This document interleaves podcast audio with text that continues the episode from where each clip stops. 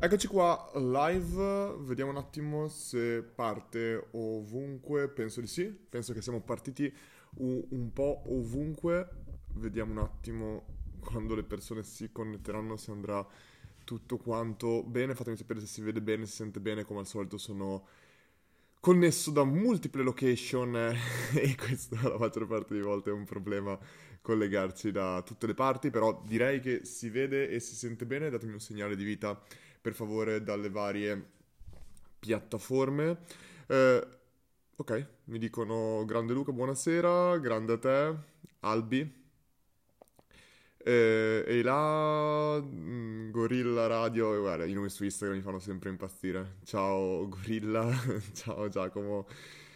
Ciao Luca e tutto il team, ciao Simone. Ok, direi che ci siamo tutti dicono che si vede e si sente bene. Buonasera Benedetto, buonasera Emanuele. Ok ragazzi, praticamente questa live era... Tanto sapete che non ho voglia di aspettare, tanto quando le persone si connettono si connettono.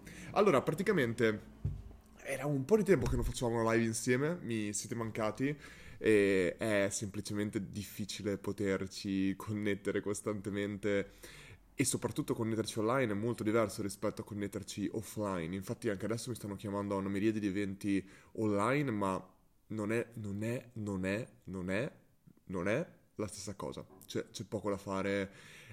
Potete parlare di tutta la parte di virtual, virtual reality, augmented reality, quello che volete, non è la stessa cosa. Ed è chiaro che quando togli la possibilità di avere, prima se avevi uno e l'altro dicevi, vabbè, sto offline, eh, funziona meglio, ma se togli l'offline è chiaro che dovrà velocizzarsi l'offline dal punto di vista di arrivare verso di lì.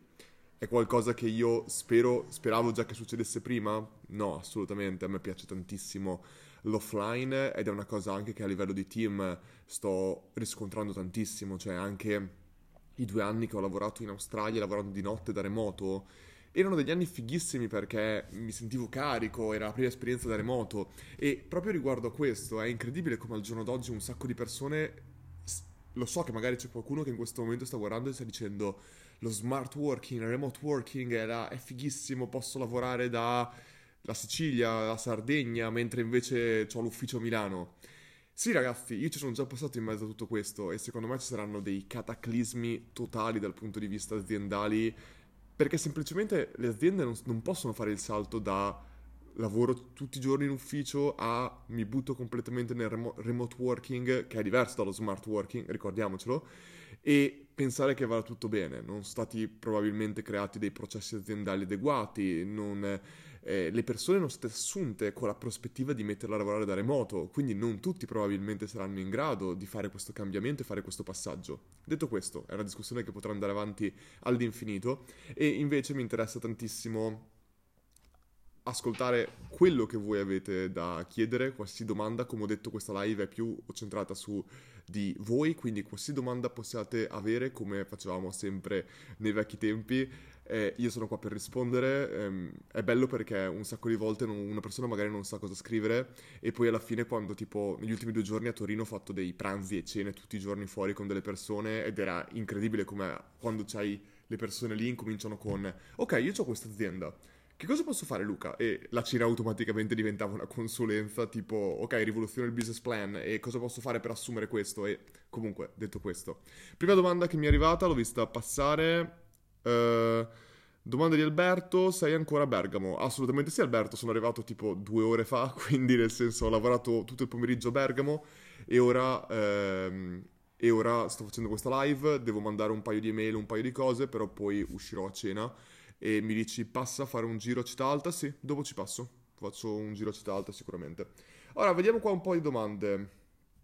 Un po' di persone che salutano, fantastico, vediamo un po'. Ah, Giovanni mi dice, trovo una soluzione, probabilmente sta riferendo al fatto del problema dello smart working. Ragazzi, la soluzione secondo me è comunque... Eh, deve, prenderà comunque tempo, eh, non è una cosa che si può fare un salto totale, cioè noi come Italia siamo indietro rispetto a tanti altri stati, come potrebbe essere l'America, Israele e tanti altri stati dove la mentalità delle start-up è già stata su, non dico superata, questi problemi sono stati già affrontati. Di conseguenza noi la cosa migliore che possiamo fare è guardare quello che altre persone, altri stati, altre aziende hanno fatto e cercare di fare quel passaggio.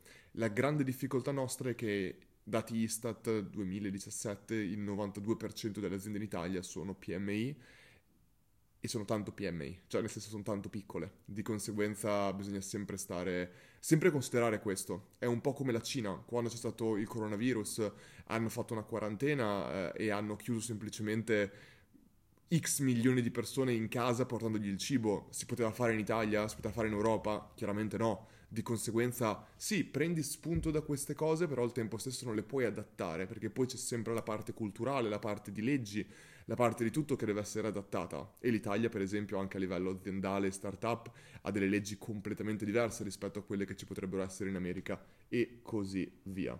Allora andiamo avanti uh, con le domande. Intanto saluto Gabriella, saluto Marco. Marco dice: Ciao Luca, io ho avuto problemi con la live su Instagram, ho dovuto cambiare su LinkedIn.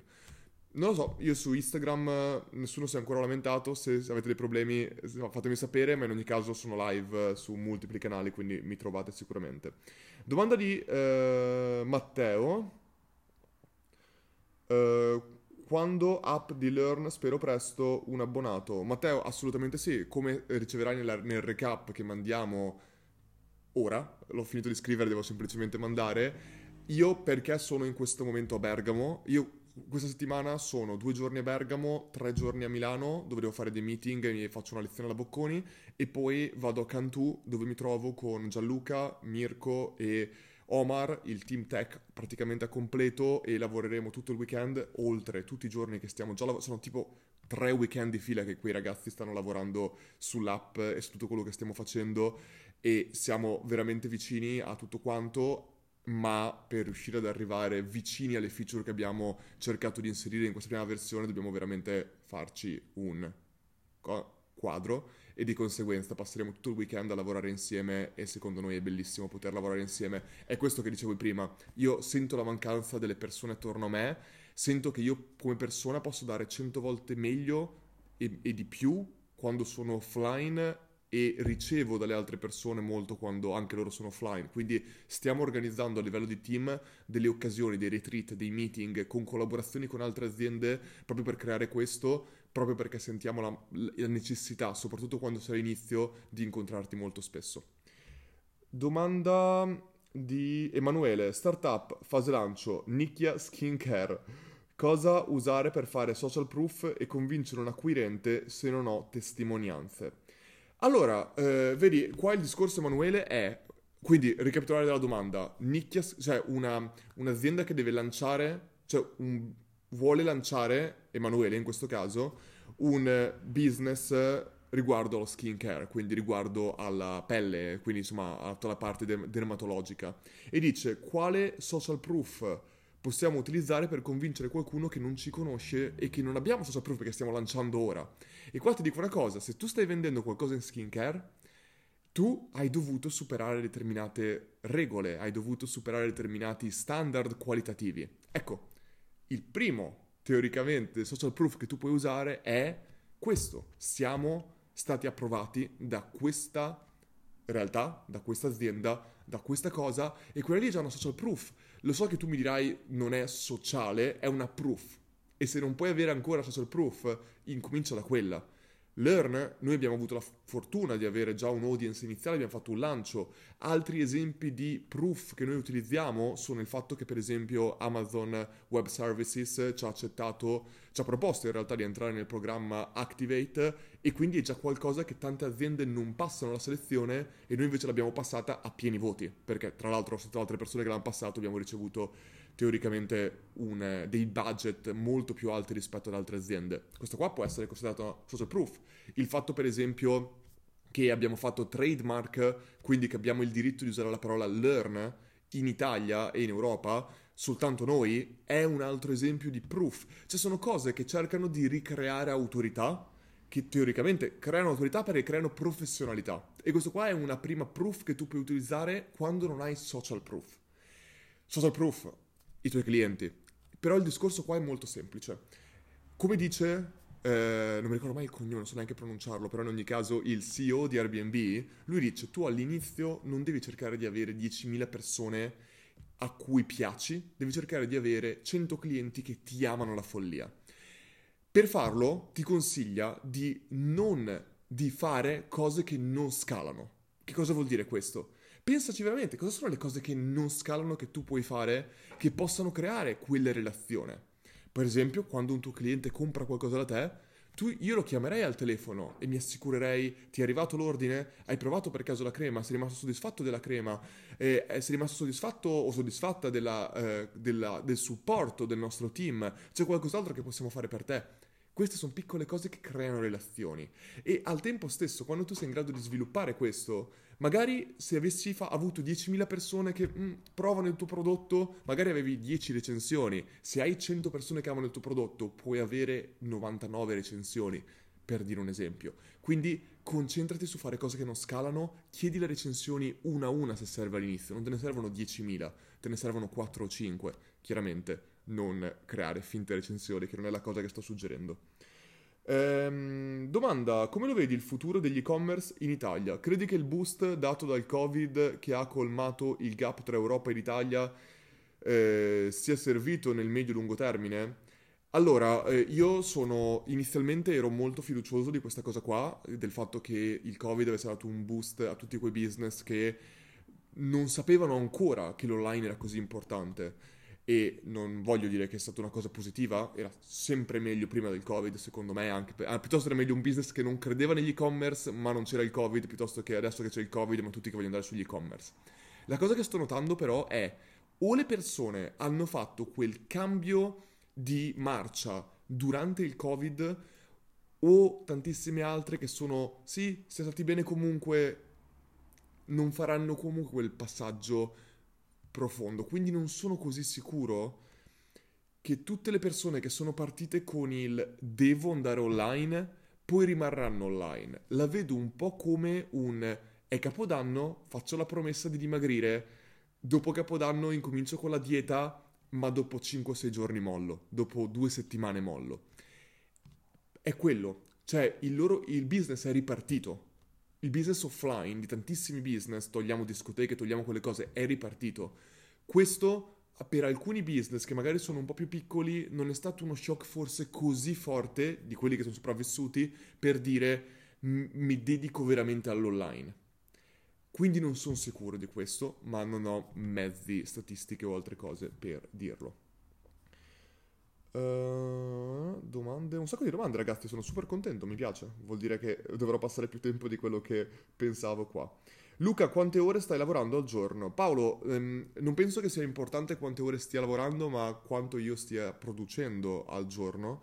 Eh, sono contento di quello che sto personalmente facendo, anche se potenzialmente non sono più cose che sto facendo dal punto di vista del done, done, done. Non è così che funziona.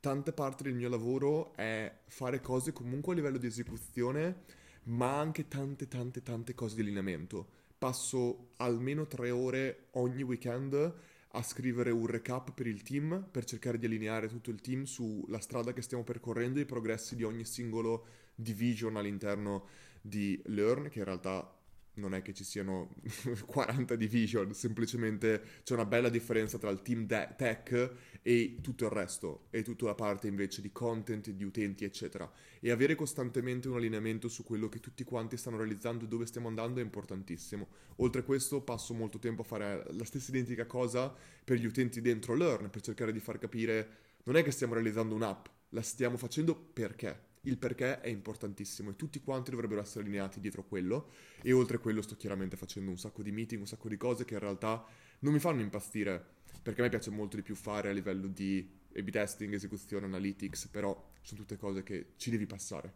ed è una scelta obbligata. Ehm, quante ore sto lavorando al giorno? Parecchie. Eh, Francesca, ciao Luca, secondo te ha senso oggi che, che siamo già a settembre cercare delle strategie piuttosto che mettere in atto ciò che avremmo dovuto pianificare nei mesi scorsi? Cercare delle strategie piuttosto che mettere in atto ciò che avremmo dovuto pianificare nei mesi scorsi. Non ho capito perfettamente, Francesca, la tua domanda. Io ehm, penso che noi dobbiamo sempre dedicare del tempo alla pianificazione. È un po' quello che dice Covey nel suo libro Seven Habits of Highly Successful People, che è un nome orrendo secondo me per il suo libro, che è molto più invece ehm, molto meglio eh, di, di, quello che è il suo titolo. Detto questo, ehm, io penso che dovremmo sempre dedicare del tempo alla pianificazione perché noi non dovremmo mai semplicemente reagire agli eventi, ma dovremmo ehm, agire sugli eventi. Non so come spiegarlo esattamente, però il concetto è noi non dovremmo semplicemente reagire a quello che succede, ma dovremmo cercare di agire su quello che possiamo controllare e non essere semplicemente in balia degli eventi. Di conseguenza io penso che una parte di pianificazione ci debba essere sempre. Mi piace fare sempre la metafora del, delle persone che sono in barca e stanno remando. Ecco, se non ci fosse il timoniere potremmo avere la squadra più forte in assoluto, ma probabilmente andremo a zigzag e quindi non arriveremo mai dritti. Quindi remare, fermarci, guardare e ritornare a remare è secondo me la cosa corretta di fare. Di conseguenza cercherei tanto di usare sì la parte di, di esecuzione ma anche di pianificazione. Roberta, ho una domandina, quando uno dice domandina è qualcosa di bello difficile. Vorrei estrarre, da... vorrei estrarre dati, parte con la domandina, vorrei estrarre dati dalla mia zona per capire quante piccole attività local sono digitalizzate. Hai consigli su siti di dati statistici? Dubito di trovare quello che cerco, ma chissà. Roberta, non ho questo tipo di conoscenza, non ho questo tipo di dati. Sicuramente una banca dati potrebbe supportarti meglio in questo. Non ho idea di quale sia questa banca dati. Se non, tu non ce l'avessi, io cercherei di procurarmi quei dati. È un po' quello che io ho cercato di fare all'epoca quando scrissi la mia tesi. Non trovavo dati su espatriati all'estero, ma non espatriati all'estero che... Ehm, non espatriati all'estero che venivano mandati all'estero da multinazionali, ma persone che semplicemente volevano andare a lavorare all'estero e partivano all'estero e cercavano lavoro all'estero. Ecco, quando non, ho trovato quei tipi di dati, sono andato io dentro tutti i gruppi Facebook di espatriati all'estero, dentro tutti i forum, dentro tutti i luoghi dove potevo trovare quelle persone e ho sottoposto il mio sondaggio e ho ricevuto in meno di 10 giorni 2223 sondaggi, eccetera, eccetera. Non sono un campione, dire ho mappato gli interi milioni di persone all'estero italiani, tra l'altro sono 90 milioni di, di, italiani all'estero tra prima, seconda e terza generazione, quando siamo 60 milioni di italiani in Italia, numeri interessanti. Di conseguenza cercherai di trovare delle fonti, se non le trovi, procurateli, trova un modo tu. È quello secondo me che farei. Lo so che è una domanda, è una risposta del cavolo, ma secondo me ci sta. Eh, Giuliano organizza un meetup Learn ufficiale. Giuliano, assolutamente lo vogliamo organizzare, ma non è semplicemente un meetup, vogliamo organizzare un evento. Chiaramente nel momento Covid è difficile, ma tanto ci fa anche gioco perché non era quest'anno probabilmente che avremmo potuto farlo. Però qualcosa di più semplice, anche semplicemente un raduno, un'altra cosa, stiamo già parlando di organizzare qualcosa in piccola scala, magari diviso per aree geografiche, nord, centro, sud. Cioè stiamo, stiamo facendo un paio di ragionamenti su queste cose, sempre con, ehi ragazzi, casseggiamo, parliamo di cosa potremmo fare in questo ambito, ma sappiamo benissimo qual è il nostro focus e sappiamo benissimo che non distogliamo l'attenzione da quel focus. Abbiamo un'ora a settimana dove facciamo una chiacchierata col team la maggior parte di volte informale e lì facciamo questo tipo di chiacchiere da bar, diciamo pure, ma abbiamo tante tante priorità. I nostri utenti dentro a Learn sono più importanti di altri tipi di attività, però ci arriveremo piano piano, è soltanto questione di tempo, come si dice. Ciao Christian, eh, Gabriella, in occasione di un lancio di un videocorso, bonus per chi compra la sera del webinar di lancio, Faresti una bump offer solo a chi compra quella sera? Sarebbe un percorso mastermind con me e altre podcaster che hanno acquistato il corso. Allora, Gabriella, rileggo la domanda. Tanto incredibile il tuo nome, Gabriella Maria Teresa. Veramente tre nomi non li avevo visti ancora. Allora, in occasione di un lancio di un videocorso, bonus per chi compra la sera del webinar di lancio. Allora, sera del webinar di lancio è una finestra di tempo veramente, ma veramente corta. Quindi tieni questo in considerazione, potrebbe essere addirittura bonus per chi compra durante il lancio. Tra l'altro questa strategia molto interessante, te la racconto.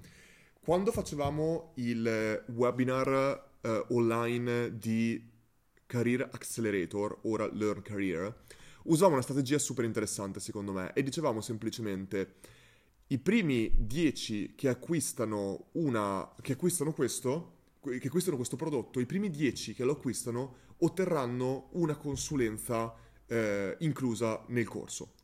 Questo spingeva tantissime, tantissime persone a comprare il più velocemente possibile. Indipendentemente da questo, le prime 10 ottenevano quella cosa specifica. Di conseguenza, magari c'era una fila di persone, di 20-30 persone che compravano per cercare di essere nelle prime 10, ma magari non, non lo erano e però comunque avevano il corso con tutto quanto. Ora, è chiaramente da controllare tutta la parte fiscale, tutta la parte di che non venga percepito come un contest, quale teoricamente non è, di conseguenza da controllare tutte queste cose qua. Detto questo, era un esempio che ti facevo. Continuiamo con la, con la domanda. Faresti una bump offer? Per chi non sapesse cosa è una bump offer, è semplicemente un'offerta che tu puoi aggiungere a quello che stai già comprando. Esempio, eh, sto comprando un videocorso e nella parte di checkout spingo un pulsante per aggiungere al mio carrello un'altra offerta. Si fa tantissimo questa cosa di bump offer anche negli e-commerce, per esempio sto comprando, che ne so, un paio di orecchini, la bump offer è una collana da abbinare agli orecchini, aumenta il carrello di una persona che ha già compilato tendenzialmente i suoi dati e quindi con un clic può aggiungere qualcosa. È diverso, non troppo diverso, ma diverso rispetto all'upsell, perché l'upsell tendenzialmente è concludi l'acquisto e una volta che hai già spinto acquisto e ti dico complimenti, hai appena comprato, lì in quella pagina c'è aggiungi anche questo. Il risultato è più o meno simile, però è diverso a livello di parole.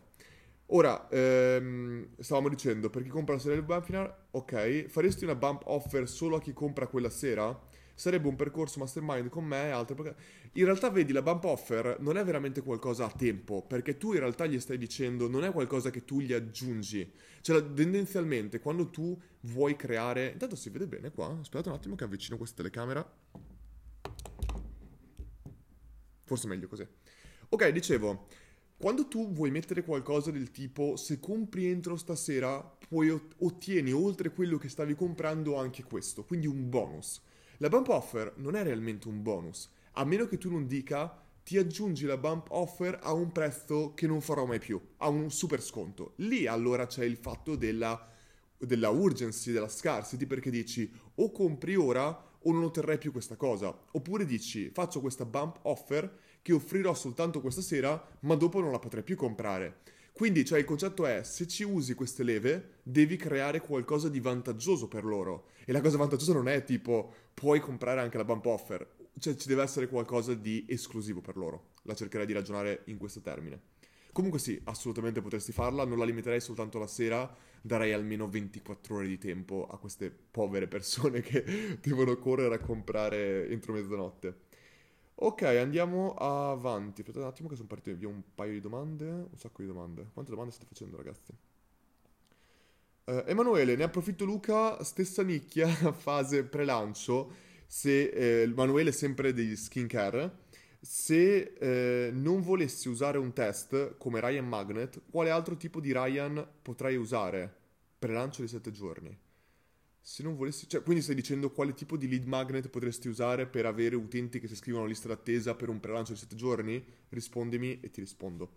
Ciao Luca, sono social media marketing manager, no, social media marketing, eh, di social media marketer da un po' di anni, ma ho difficoltà nel promuovermi. Consigli di vendere una consulenza... Ora, prima ancora di entrare sul tecnico, hai difficoltà a promuoverti. Prima cosa, se qualcuno viene da me un designer, un social media manager, qualsiasi cosa, io voglio, voglio vedere o il suo profilo curato come curerebbe il mio profilo, quindi deve essere lui stesso uno che cura i suoi social media come vuole curarli a me. Stessa cosa di un designer, vorrei che fosse curato e avesse lo stile, cioè io vorrei capire qual è il suo stile. Tutti noi abbiamo uno stile che preferiamo, poi possiamo adattare lo stile al brand, ma quello stile che tu hai dentro lo dovrai vedere sui tuoi social. O quello o il tuo portfolio con i lavori che hai fatto. Questo qua è il primo step. Ragazzi, stiamo pensando dentro le ore, lo dicevo l'altro giorno scherzando con Susanna, che dovremmo fare un corso di personal brand perché anche su LinkedIn vedo veramente delle persone che mettono delle foto. LinkedIn è per dire perché dovrebbe essere il social più professionale, ma nel senso cerchiamo di curare queste cose. Una foto professionale fa tutta la differenza del mondo, ma a livelli spropositati, tutta la differenza del mondo. Anche oggi che si vedono che ora ci sono delle persone che aggiungono quella specie di filtro con tipo looking for opportunity, una cosa così, che vuol dire praticamente no, open for work, open for business, non mi ricordo insomma, che però vuol dire sono disponibile a lavorare. Io non ho dati per poter dire se funziona o meno, ma nei miei occhi non funziona. Nei miei occhi non funziona perché se tu sei disposto a lavorare, tu lì stai praticamente diminuendo il tuo valore dicendo sono disposto a qualsiasi opportunità. Toglietelo. Cioè, se sei disposto a lavorare, contatta tu le persone dove tu potresti essere un perfetto fit, un perfetto eh, incastro per quello che loro potrebbero aver bisogno. Altrimenti è come quei ragazzi che hanno tipo 35 anni che comprano un cucciolo per cercare di rimorchiare una ragazza. Cioè, sapete, lo dico chiaramente, in inglese si dice last resort, che è ultima spiaggia. Non cerchiamo di sembrare disperati, anche se lo siamo. Lo siamo, mandiamo mille messaggi in privato, ma non mettiamo pubblicamente siamo disperati. Non vuol dire che se metti quel filtro sei disperato, ma la percezione è molto più alta il fatto che tu lo sia ma anche quando magari non lo sei. Quindi personal brand sono queste piccole cose. Una foto professionale, la giusta descrizione per far capire cosa stiamo facendo e i risultati che abbiamo ottenuto e da lì si parte. Tutti i funnel del mondo non funzioneranno se non ci sono secondo me questi piccoli dettagli. E ragazzi, io ho fatto questi errori, cioè ho spammato il mondo all'inizio su LinkedIn, tutti i recruiter possibili, però erano parte dei testing che ho fatto per imparare e ora vi sto raccontando quello che ho imparato sulla mia pelle. Continua la domanda. Consigli di vendere una consulenza con application funnel o iniziare dal dare valore in un gruppo Facebook? Chiaramente con in parallelo una comunicazione accurata sui vari canali di comunicazione. Ecco, perfetto, mi hai già risposto. Eh, oppure oggi consigli di vendere prima un infoprodotto per poi passare alla consulenza? Grazie mille. Parti dal presupposto, tu vuoi essere un social media manager. Se tu sei un social media manager, se tu sei un consulente, un freelancer, tu puoi lavorare potenzialmente bene con tre clienti. Te lo dico io. Se tu vuoi lavorare veramente bene, se tu vuoi lavorare perfettamente, lavori con un solo cliente. Uno solo. Se tu vuoi lavorare bene, puoi farlo con tre persone, secondo me. Io non ho mai, mai avuto più di due clienti in vita mia. E quei due clienti mi sono sempre bastati, ma, ma proprio oltre. Cioè, già, già con due clienti avevo l'acqua alla gola. È vero che lui può dire puoi gestirli bene, ma sì, ma i risultati che tu otterrai concentrandoti su una sola cosa non saranno mai equiparabili a quelli che tu hai con due. Poi è chiaro che ci sono dei geni alla Elon Musk che dividono la loro settimana con metà della loro settimana da Tesla, prendono un jet e vanno dall'altra parte dell'America per lavorare l'altra metà della settimana con SpaceX. Non sono Elon Musk, non penso che ci siano tantissimi Elon Musk in questo momento, magari sì, magari no, non lo so, però nel senso partiamo dalle basi. La conseguenza è perché stai cercando di creare un funnel scalabile per acquisire clienti quando cioè, tu stai cercando di ottenere tu stai cercando di ottenere offerta, no, stai cercando di ottenere domanda scalabile, cioè tante persone che ti chiedono consulenze o progetti, quando la tua offerta non è scalabile. La tua offerta come singola persona, non c'è il nome, Facebook user, la tua singola offerta come Facebook user non è scalabile. Non lo è in questo momento. Cosa fanno i consulenti per renderla scalabile? Marketing agency. Ecco, e anche lì non è del tutto scalabile. Cosa fanno le marketing agency per essere più scalabili? Fanno videocorsi o altre cose, però il concetto è se tu sei da solo non è scalabile, non usare strategie non scalabili, non usare strategie scalabili per qualcosa che tu non puoi dare in maniera scalabile. Di conseguenza Dico cosa farei io. Numero uno, cura i tuoi social, assolutamente come stai già dicendo che già stai facendo. Numero due, parla con più, parla con pochissime aziende che sono perfette per il tipo di passione che tu hai per i social media. Esempio, sei una persona che ama la guerriglia marketing, vai a parlare con aziende che potenzialmente sarebbero disposte a fare qualcosa del tipo taffo, eh, del tipo guerriglia marketing, cioè aziende che hanno quel tipo di mentalità, cerca di comunicare il più velocemente possibile dicendo esattamente io ho questo stile, mi piacerebbe fare questo per voi, in questo modo, se, ti, se, non, se capisci che non c'è niente da fare dall'altra parte, passa qualcun altro, via. Ti, tu vedila nel modo opposto. Hai al massimo tre clienti che puoi accettare nel tuo business.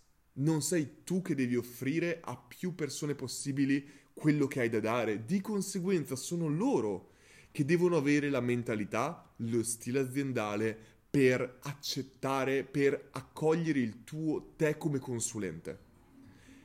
Lo so che è facile da dirsi, ma io ho fatto questo ragionamento anche quando non avevo le determinate credenziali ed è capitato. Ripeto, esempio semplicissimo. Marco Montemagno, uno dei due clienti, clienti, uno dei due progetti che ho seguito all'epoca insieme a Marketers, solo due, Marketers Montemagno. Montemagno mi contattò dicendo tipo sto cercando una persona in questa ottica, io non avevo mai neanche parlato di budget economici, mai neanche capito se era veramente la persona, se, la, cioè se ero la persona giusta per lui, io gli ho consegnato un, una strategia di 20 pagine con tutto quello che avrei fatto per lui per farlo crescere. 20 pagine che gli ho dato senza aver nessun firmato, nessun tipo di NDA, senza aver niente di niente. Lui poteva prendere quella strategia, darla a un altro consulente che costava di meno e farla. Ha scelto me, perché se un imprenditore ha una visione imprenditoriale corretta, non cerca di incularti, perché se ti incula, si incula se stesso, perché andrai a prendere manodopera a basso costo che comunque non avrà la visione che tu gli hai appena dato. Di conseguenza, se una persona ti incula, e mi è successo altre volte, uso parole perché tanto possiamo farlo qua sui social, se una persona cerca di fregarti, non è l'azienda, non è l'imprenditore con cui tu vuoi lavorare. Lo so che tu mi dirai, ma ce ne sono tanti di squali in Italia, ma tu tanto devi trovare due non squali. È tutto quello che ti serve, due persone con cui tu possa avere una collaborazione lunga e duratura. Di conseguenza ragiona sempre sul non scalabile.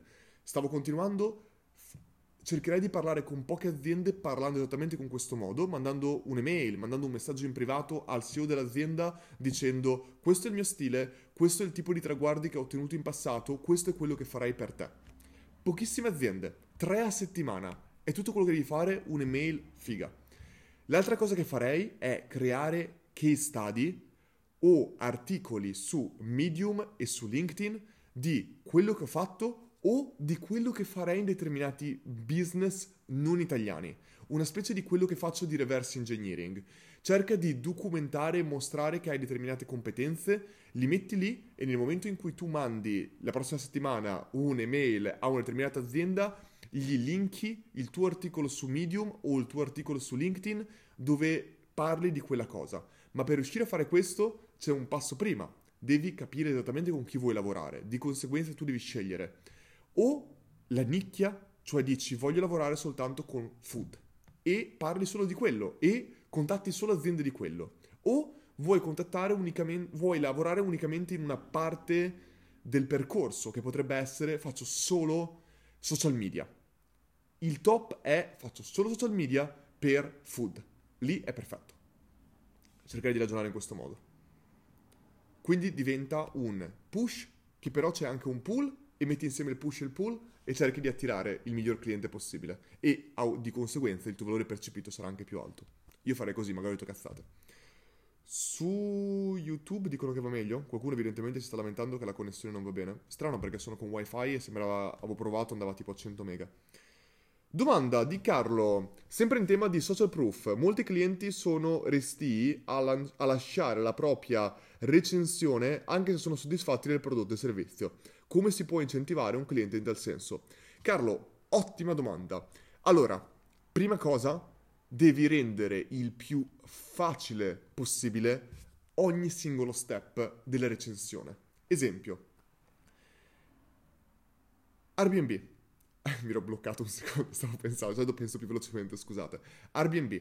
Airbnb ha X step di recensione. Primo step, quanto ti sei trovato bene? Da 1 a 5.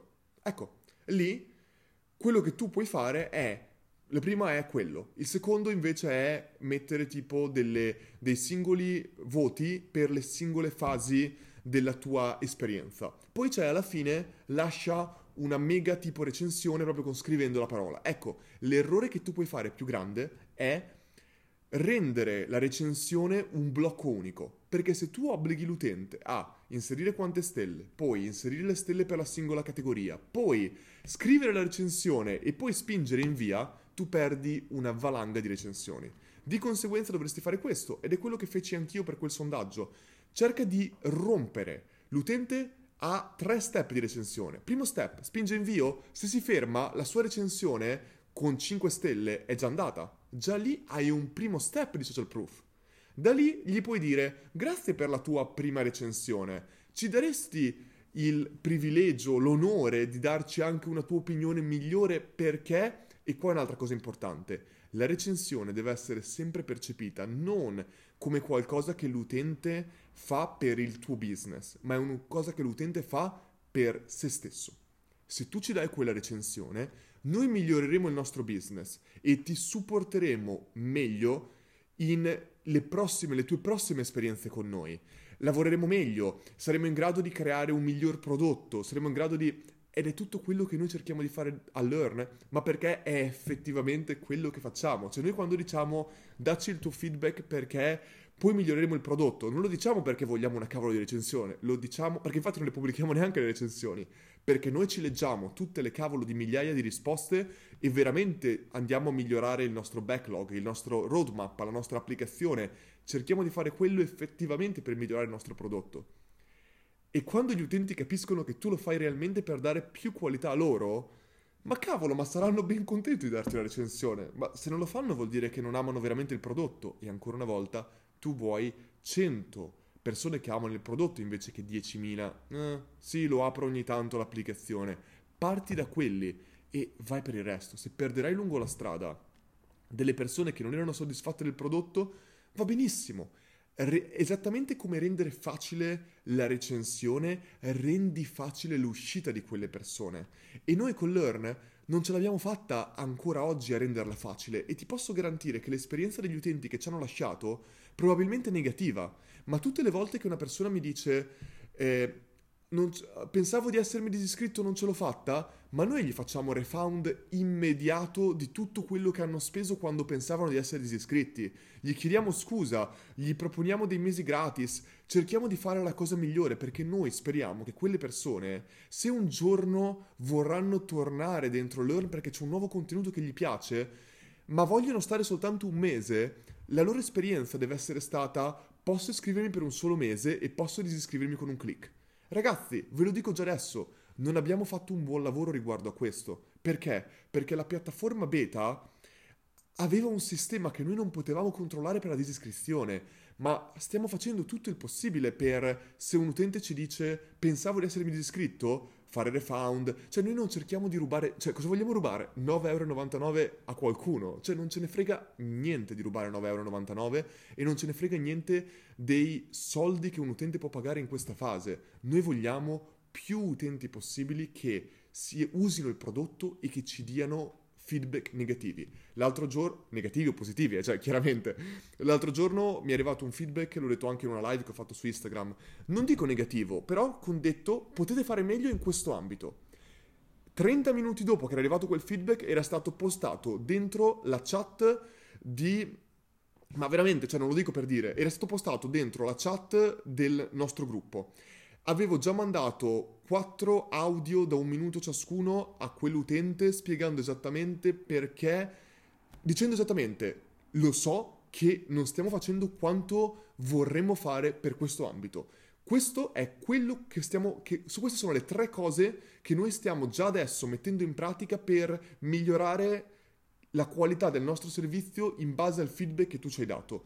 Ho postato quello, ne abbiamo discusso internamente col team e ora quel feedback è stato postato dentro un nostro recap interno del team e ci sono stati 4 o 5 action plan che noi stiamo facendo per migliorare la qualità di quella cosa specifica. Questo è il livello di energia e di passione che noi abbiamo per quello che facciamo. E non sono frasi alla stracazzo, client first o altre cose. Noi lo facciamo perché crediamo veramente in quello che vogliamo fare e vogliamo raggiungerlo. E ragazzi, non lo sto dicendo perché potete scrivervi, non vi potete scrivere dentro Learn.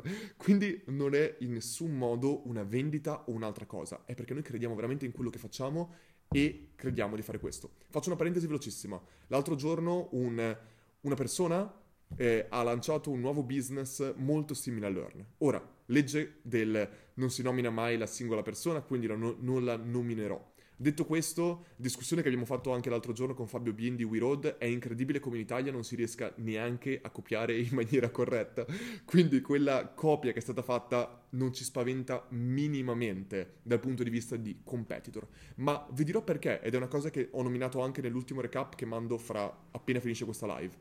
A noi non ci preoccupano i competitor perché, numero uno, non vediamo nessun tipo, nessun tipo di competitor perché se qualcuno veramente vuole realizzare il nostro scopo, vi giuro che io prendo tutti i soldi che abbiamo fatto di Learn, cioè, e lo fa meglio di noi vi prendo tutti i soldi che, stiamo facendo dentro l'ER, che in questo momento qua 9,99€ non sono tanti, li mandiamo direttamente a quella persona e sposto il, tutto il mio team dentro quell'azienda per supportarlo il più possibile. Lo scopo e la missione viene prima dei soldi, viene prima del chi ce l'ha fatta.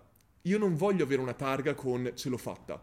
A me importa soltanto che quello che noi stiamo cercando di fare venga fatto, che sia in Italia, che sia all'estero, non ci interessa. Di conseguenza, se ragioni in quest'ottica, non puoi vedere competitor perché al massimo sono alleati, sono altre persone che stanno cercando di fare quello che stai cercando di fare tu. Non c'è competizione quando c'è questo.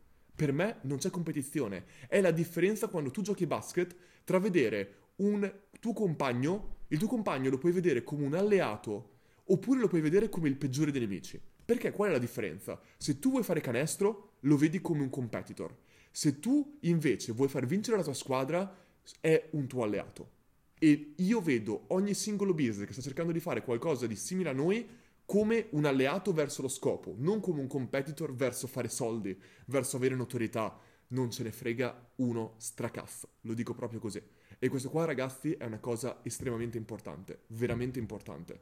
La cosa brutta è che vedo pochi business che cercano di ragionare con quest'ottica e di conseguenza non vogliamo lavorare con loro, perché se lo scopo, se non c'è la missione, mi dispiace, no, non possiamo lavorare con persone che semplicemente vogliono fare soldi. Non è quello che vogliamo fare. Stavo dicendo, numero uno, questo. Numero due, una cosa che ha detto sfighissima, eh, non mi ricordo chi è stato, però quando insomma Airbnb ha, è stato quasi acquisito da Rocket Internet, eh, gli dissero non vendere Airbnb a Rocket Internet e la risposta è stata non farlo perché alla lunga i, visionari, i missionari vincono contro i mercenari. Cosa vuol dire questo? Questa persona, che, questo business che hanno appena lanciato, è fatto per monetizzare, ragazzi. È fatto per monetizzare. Non c'è una missione dietro di un certo tipo. Noi abbiamo una missione di un certo tipo. Di conseguenza, noi pensiamo che alla lunga noi vinceremo contro chi semplicemente pe- vede il business come un business plan. Noi non vediamo un business, vediamo un progetto, qualcosa che noi cerchiamo di fare. E questa è una differenza incredibile. Ultimo punto, the best product wins. Il miglior prodotto alla lunga vince. Questa è una cosa che gli suggerì, in quel caso, al CEO di Airbnb, Mark Zuckerberg, dicendo non vendere, il miglior prodotto alla lunga vince. Noi stiamo cercando di lavorare per creare il miglior prodotto per realizzare il nostro scopo. Fine non, non possiamo aver paura di competitor quando il nostro focus è lo scopo e per raggiungere lo scopo vogliamo creare il miglior prodotto per i nostri utenti. No, non possiamo creare, non possiamo credere che esista competizione, ma soltanto alleati nell'ottica del raggiungere lo scopo. Andiamo avanti, scusatemi se mi sono... mi piace parlare di queste cose, quindi al massimo... Non voglio andare su Learn, eh? è semplicemente qualcosa che capita, ma perché, ragazzi, guardatevi, questa, queste cose che ho appena detto non c'entra niente Learn è il mindset con cui cerchiamo di affrontare la cosa. Potete applicare questo esatto mindset ovunque, in qualsiasi business, qualsiasi nicchia, qualsiasi cosa.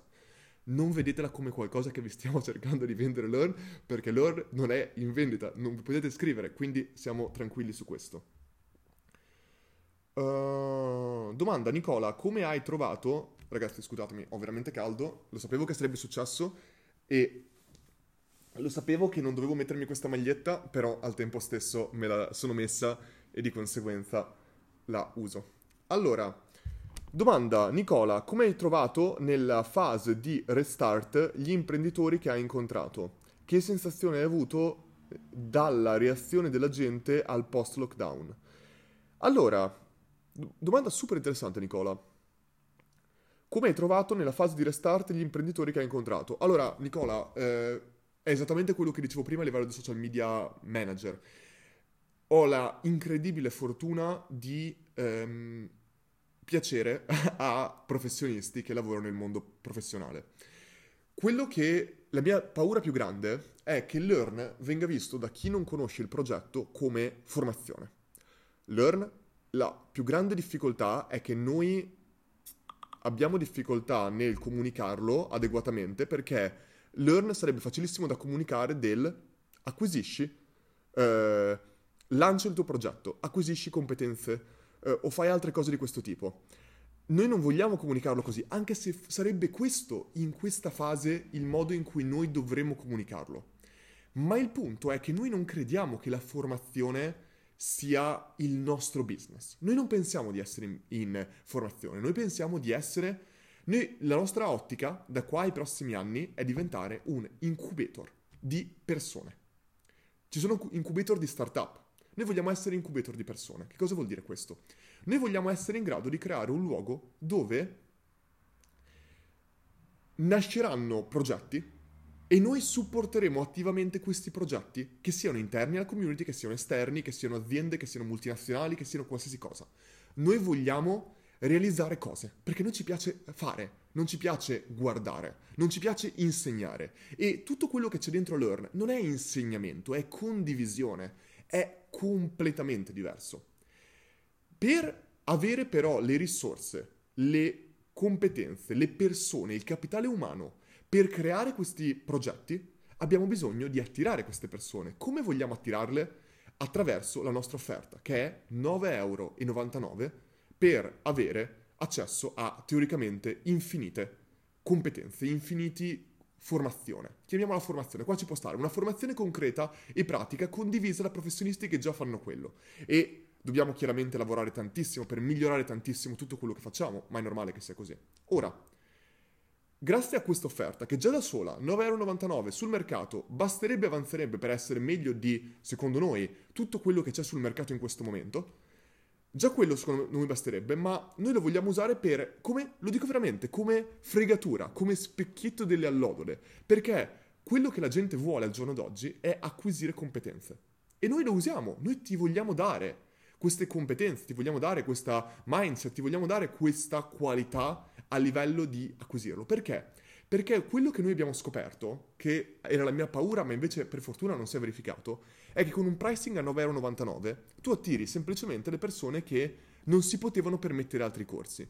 Ma quello che ho imparato, e guardatelo bene, quando tu metti davanti al pricing la visione e la missione, tu in realtà attiri persone che vogliono, che credono nel progetto. Cioè, metà del nostro team pers- sono persone iscritte a Learn, cioè sono persone che abbiamo trovato dentro Learn. Tut- tantissimi professionisti li troviamo dentro Learn. Abbiamo delle persone dentro Learn, ragazzi. 600 sviluppatori, con, alcuni con esperienza da 20-30 anni, che ci dicono creiamo noi la piattaforma gratis. Ma voi non avete idea delle collaborazioni che ci stanno venendo proposte grazie a tutto questo. Ci sono 400 social media manager, 800 growth hacker, cioè ci sono persone con competenze vere. Stiamo proponendo, eh, stiamo pubblicando offerte di lavoro che ci vengono fatte esternamente, gratis, dentro la piattaforma. Per ora sono già state assunte tre o quattro persone con dei feedback incredibili di qualità dentro la piattaforma. Cioè noi siamo estremamente contenti. Ora, delle persone potrebbero dire, Luca, ma quindi tu Learn non è scalabile, non puoi semplicemente cambiare il, la lingua dei tuoi corsi e farli in inglese, non potrai mai avere il bacino di utenti che c'ha Masterclass. Ragazzi, non ce ne frega niente. Se noi andremo all'estero in futuro, ci andremo non con la formazione, ci andremo con i progetti. Ma se qualcuno viene da noi e ci dice ho la, la visione di avere questo progetto online a visione globale, ma che ne so, veramente qualsiasi cosa e noi crediamo in quel progetto, è lì che noi, che entra in gioco Learn nel finanziare questo, nel lungo periodo, si spera, finanziare questo progetto o trovare chi lo può finanziare, avere le competenze interne alla community o esterne per i contatti che abbiamo, mettere noi come team la strategia per farlo crescere, per scalarlo, è lì che noi vorremmo andare all'estero nel futuro, ma se ce ne sarà l'occasione, ma nessuno di noi vuole andare all'estero, noi stiamo benissimo qua, pensiamo che in Italia ci sia tantissimo, tantissimo da fare e vogliamo partire da qua, con progetti sempre di più a forte impatto, sempre di più che possano supportare quello che facciamo. E noi lo facciamo perché vogliamo fare la carità all'Italia o perché vogliamo migliorare l'Italia, lo facciamo perché vogliamo crescere le persone. Noi vogliamo essere un incubator di persone, non un incubator di business, non un incubator di stati, perché è dai singoli tasselli delle persone che possiamo, è dal basso che vogliamo far crescere tutto quanto, non è dall'alto, non vogliamo cambiare la, l'educazione, lo vogliamo cambiare dal basso. Quindi questa è la... scusatemi, Nicola. Come hai trovato nella fase di restart gli imprenditori che hai incontrato? Li ho trovati perché mi conoscono per questo tipo di comunicazione, per questo tipo di cose che condivido. Che sensazione hai avuto nella reazione della gente al post-lockdown? L'ho avuta come al solito, per... l'essere umano è molto flessibile, ci siamo adattati immediatamente a indossare delle mascherine, ci adattiamo a tutto ragazzi, cioè è, è qualcosa che siamo fatti così ed è la ragione per cui siamo passati dall'ultimo anello della catena alimentare al primo e questa è anche la cosa che ci farà finire, come dire, come specie nel lungo, lunghissimo periodo. Ehm, in sinergia, certo, sei il founder, devi fare allenamento e lato to-do list la fa il team. Beh, insomma, mi piace anche a me fare le cose, comunque sì. Eh, domanda, ciao Luca, oggi per un negozio di bigiotteria orologi ha senso investire nella apertura di un e-commerce quando i marchi trattati hanno già i loro e-commerce? Eventualmente WooCommerce o PrestaShop? Cioè tu stai dicendo, io sono una bigiotteria, quindi ho tanti brand dentro. Dovrei creare un e-commerce dove metto dentro tutti questi brand quando i loro singoli brand hanno già, hanno già eh, l'e-commerce? E questa è un'ottima domanda. Tu pensa, qual è il più grande il più grande esempio di questo che puoi vedere? È Amazon. Amazon ha fatto esattamente questo. Ha eh, detto io anche se loro possono già vendere online, voglio comunque vendere quei prodotti perché voglio offrire qualcosa di meglio. Ora tu devi dire, io non posso competere sul prezzo perché la casa madre venderà sempre un prezzo migliore rispetto a te. Non puoi competere sul singolo prodotto perché sono prodotti che puoi trovare anche fuori. Su cosa compete Amazon per riuscire a essere il migliore anche se puoi trovare delle cose magari fuori migliori? Competono sull'esperienza, competono sull'assistenza, competono sulla relazione. Ora, io non so se tu deb- debba creare un e-commerce oppure no. Io so che piccolo, la piccola azienda italiana, la PMI italiana, ha una carta da giocarsi contro gli e-commerce, contro gli e-commerce delle case madri. La relazione one to one che loro hanno. Ora, se tu vuoi creare un e-commerce, devi farlo con questo in testa. Di conseguenza, tu devi, secondo me, creare un'esperienza online più vicina possibile a questo. Una cosa che quasi la vendi online ma è come se tu parli singolarmente con le persone. Non è questo che sto dicendo, non sto dicendo di fare questo, ti sto dicendo di avere questo in testa quando lo crei. Di conseguenza questo è l'unico modo con cui vedo possibile quello che mi hai appena detto. Esempio, scusami, giusto per dirti, la casa madre magari non ti offre un'assistenza di un certo tipo, tu dici se tu compri da loro hai un'assistenza di un anno, se tu compri da me hai assistenza di tre anni, inclusa. E loro si fidano di te di conseguenza tu dai qualcosa che gli altri non ti danno. È, è, un rischio, ma è un rischio che dovresti essere pronto a correre perché nel momento in cui tu fidelizzi un utente in quel modo è molto più facile che comprerà con te altre cose rispetto che la casa madre o rispetto ad altri. Um, credi dipende molto dal tool di project management o dipende da come li usiamo veramente? Penso che nessun tool si basi, non penso che, non, che tu possa fare quello che vuoi con qualsiasi tool, è come usi qualcosa che fa la differenza, non è tanto il tool. Uh, vediamo una domanda. No, saluto Gianluigi, saluto Steffi. Uh, vado a vedere un attimo, scusatemi ragazzi, un paio di domande su Instagram che l'ho ignorato un po' e sta per finire la live su Instagram. Buonasera, carissimo, passo per un saluto e un ringraziamento. Grazie a te, è un piacere. Lorenzo, ciao Luca, grazie ai tuoi consigli per un evento come il Black Friday l'anno scorso mi sono tolto parecchie soddisfazioni. Grazie a te Lorenzo per averlo detto. Qualche nuovo consiglio? Settore abbigliamento, ancora complimenti.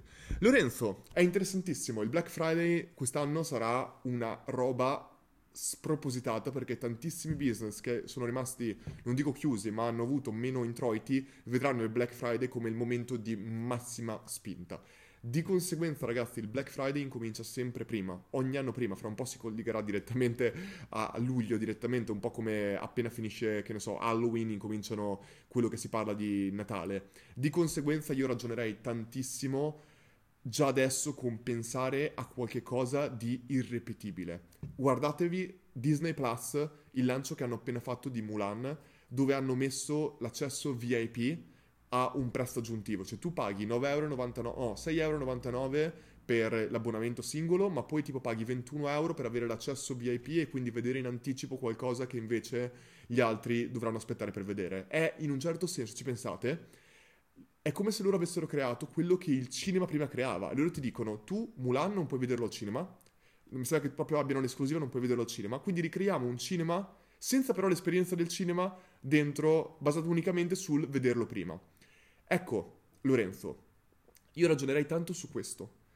Immaginati di poter creare un prodotto che tu vendi unicamente durante il Black Friday o immaginati di offrire, questo l'ho già detto in precedenza, degli sconti che offrirai durante il Black Friday in anteprima soltanto a determinati tuoi clienti o immaginati tu devi anticipare il Black Friday. Perché? Se tu anticipi il Black Friday, tu puoi soltanto ottenere di più da quegli utenti che avrebbero comunque comprato durante il Black Friday, ma il loro budget tu lo prendi prima che venga messo in contrapposizione con tutti gli altri. Quindi immaginati di creare un pre-Black Friday, intanto devi creare un lancio, devi creare un lancio figo, devi creare qualcosa di innovativo, devi creare qualcosa basato sulla comunicazione, importantissimo. Quindi costantemente comunicare, ma molto in anticipo. Eh, mi sembra di aver visto il primo post di Mulan, lo facevo reverse engineering ieri, è stato fatto il, 24, il 12 agosto e avevano scritto che tipo che usciva il 7 eh, no, il 4 settembre, è uscito il 14. Non preoccuparti se sono degli errori, incomincia la comunicazione molto prima, incomincia la curiosità molto prima, fai capire che sta per crearsi qualcosa durante il Black Friday di unico e irripetibile.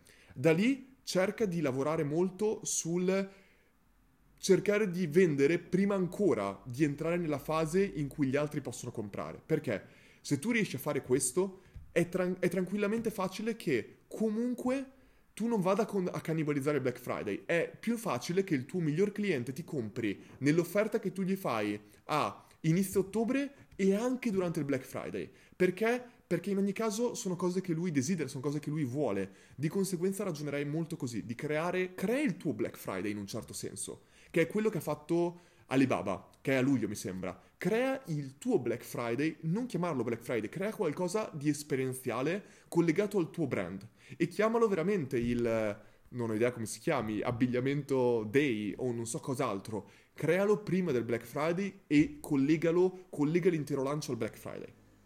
Questo è quello che farei. Visto che mi hai chiesto 9 chicche e fammi sapere come va. Vedete, questo è il modo di avere una recensione. Una recensione privata, perché tanto a me importa non che sia pubblica, ma che sia privata. O che sia, insomma, positiva. Andiamo a vedere altre domande.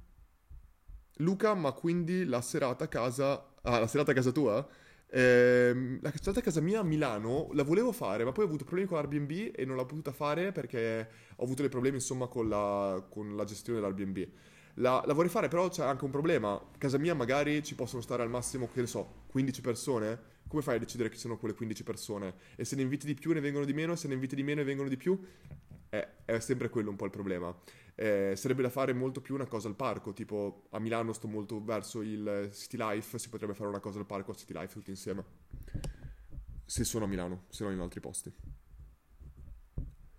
Uh, vediamo un'altra domanda.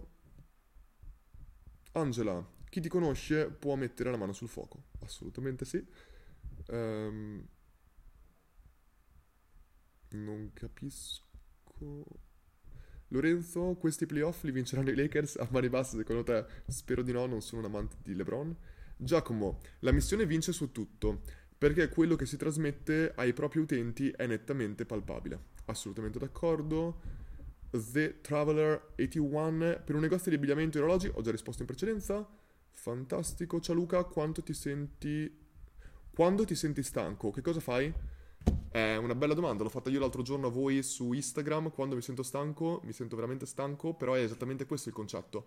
Quando tu trovi la tua missione, la tua cosa, ne ho parlato l'altro giorno in un'intervista sulle 24 ore, è... tutti noi abbiamo del... è un po' particolare perché tutti cercano quella scintilla, e questo è il problema, te lo spiego così. Tutti cercano quella scintilla che accende il fuoco che hai dentro.